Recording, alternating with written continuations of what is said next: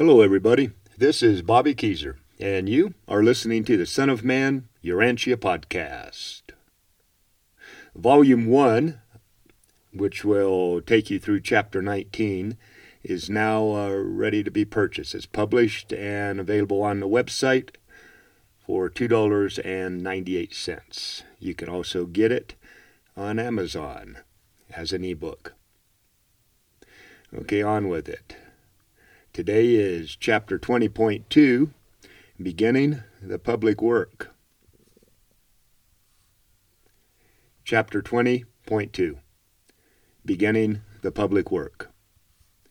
Spiritual unity. One of the most eventful evening conferences at Amathus was the session on spiritual unity. James Zebedee had asked Jesus, Master, how do we learn to see alike and enjoy more harmony among ourselves? When Jesus heard this question, it stirred his spirit to the point that he replied, James, James, when did I teach you that you should all see alike? I've come into the world to proclaim spiritual liberty so that mortals can live individual, original, and free lives before God. I don't want social harmony and fraternal peace to be the result of people sacrificing their free personality and spiritual originality. What I require of you, my apostles, is spirit unity. And you experience that through the joy you get from uniting in dedication to the wholehearted will of my Father in heaven. You don't have to see alike or feel alike or even think alike in order to be spiritually alike. Spiritual unity comes from knowing that each of you is indwelt and increasingly dominated by the Spirit of the Heavenly Father, the Spirit that the Heavenly Father has sent into your minds. And the harmony between you results from the fact that that Spirit in each of you is identical in origin, nature, and destiny. By each of you accepting that the Spirit of God in each of you is one and the same with God and the ultimate, you become spiritually united in purpose and understanding. And you can enjoy this spiritual brotherhood regardless of how different your attitudes, thoughts, temperaments, and social abilities. All who see the spiritual unity among you will know that you've been with me, and hence have learned how to do the will of the Father in heaven.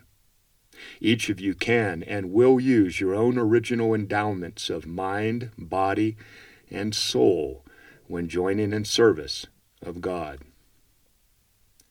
Spiritual unity in a group harmonizes to imply two things between the people involved. One, that all of the people have a common motive in doing the will of the Father in heaven over all other things. And two, each of the group has the same reason for existence finding the Father in heaven and proving to the universe that we have become like Him. Jesus came back to this theme many times as he trained his apostles. Over and over he told them that he didn't want his believers becoming dogmatic or standardizing creeds and traditions to guide and control the people who believe in the kingdom of heaven. Last week at Amathus, toward the end of their stay at Amathus, Simon Zelotes introduced Jesus to a Persian named Teherma, who was doing business in Damascus. This man had heard about Jesus, went to Capernaum to see him, and then when he found out that Jesus and the apostles had headed down to Jordan on their way to Jerusalem, he followed along, hoping to find them. When Andrew learned of this, he assigned Simon to instruct him on the kingdom of heaven.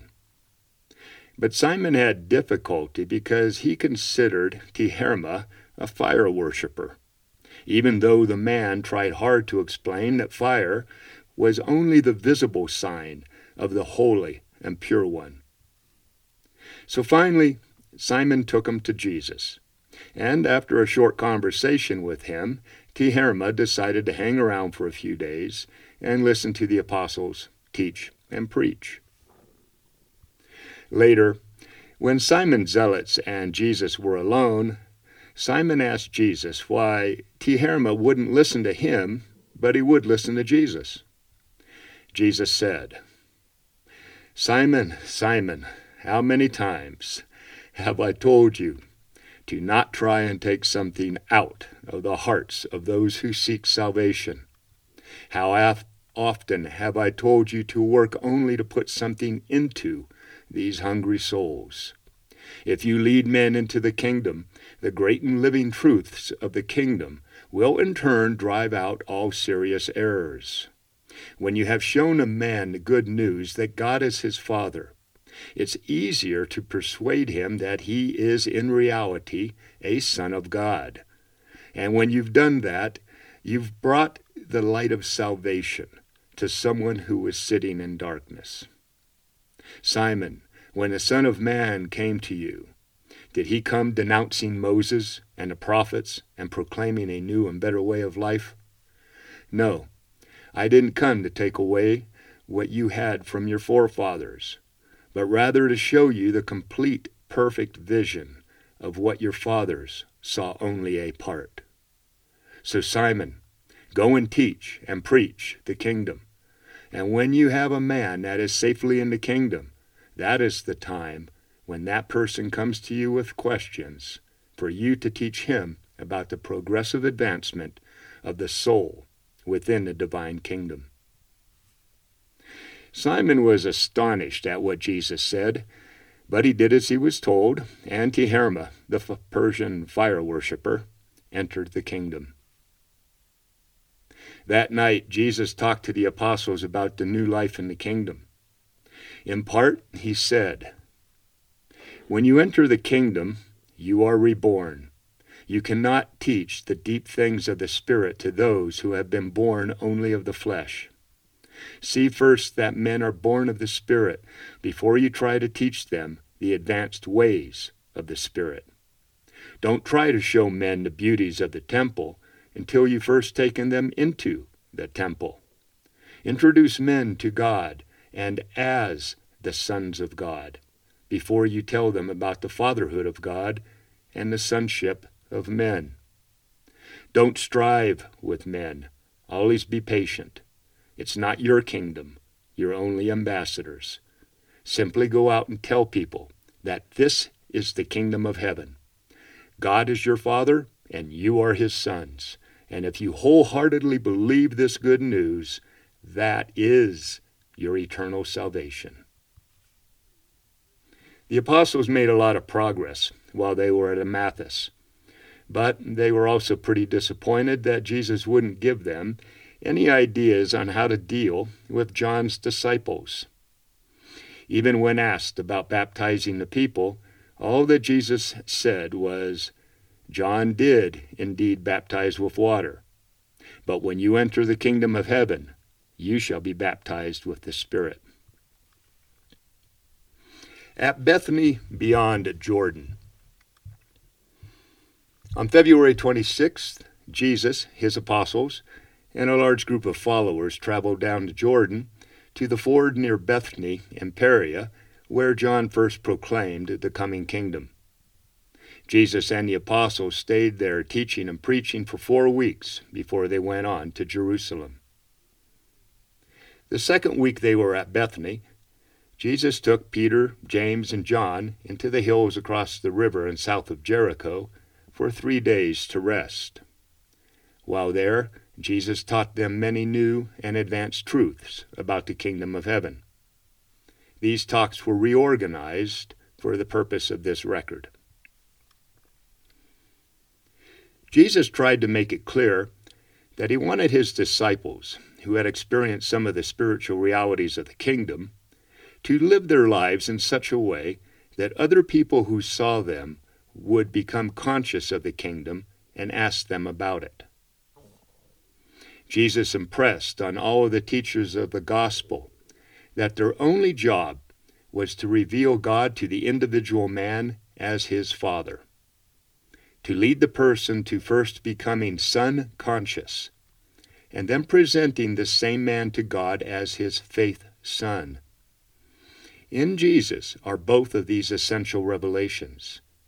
He became the way, the truth, and the life. Jesus' entire religion was based only on his bestowal life on earth. When he exited this world, Jesus left behind no laws, books, or anything else dictating a person's religious life. Jesus made it clear that he came to establish personal and eternal relations with men that would forever take precedence over all other human relationships. And he emphasized that this intimate spiritual fellowship with him was to be extended to all men of all ages and all social conditions among all people. The only rewards that he held out for his children were, in this world, spiritual joy and divine communion. In the next world, eternal life progressing to the paradise Father. Jesus emphasized the two most important points of the kingdom achieving salvation by faith and faith alone, and attaining liberty through the sincere recognition of the truth. You shall know the truth, and the truth shall make you free. Jesus was truth in the flesh, and he promised to, spe- to send his Spirit of truth into the hearts of all of his children after his return to the Father in heaven. Jesus was teaching the apostles the truth for an entire age on earth.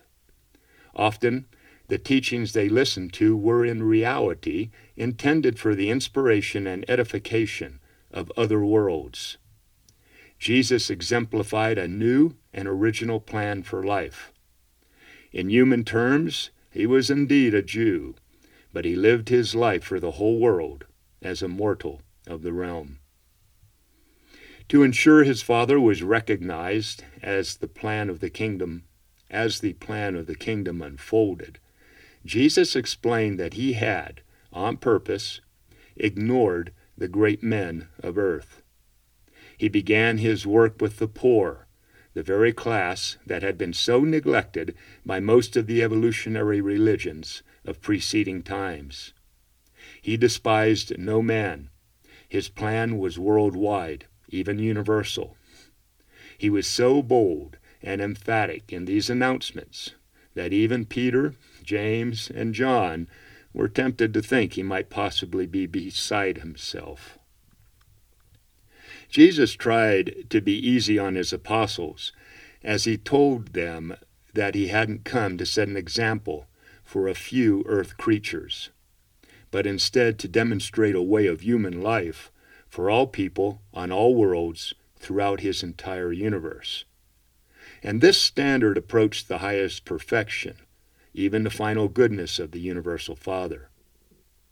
But the apostles couldn't grasp what he told them.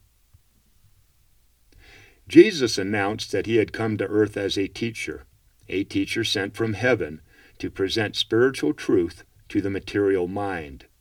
And this is exactly what he did. He was a teacher, not a preacher. From the human viewpoint, Peter was much more an effective preacher than Jesus. Jesus' preaching was so effective because of his unique personality, not because of his compelling oratory or emotional appeal. Jesus spoke directly to men's souls. He was a teacher of man's spirit, but he approached it through his mind he lived with men. Jesus hinted to Peter, James, and John that his work with us was limited in some ways by the instructions he had received from his elder brother Immanuel before he came to earth.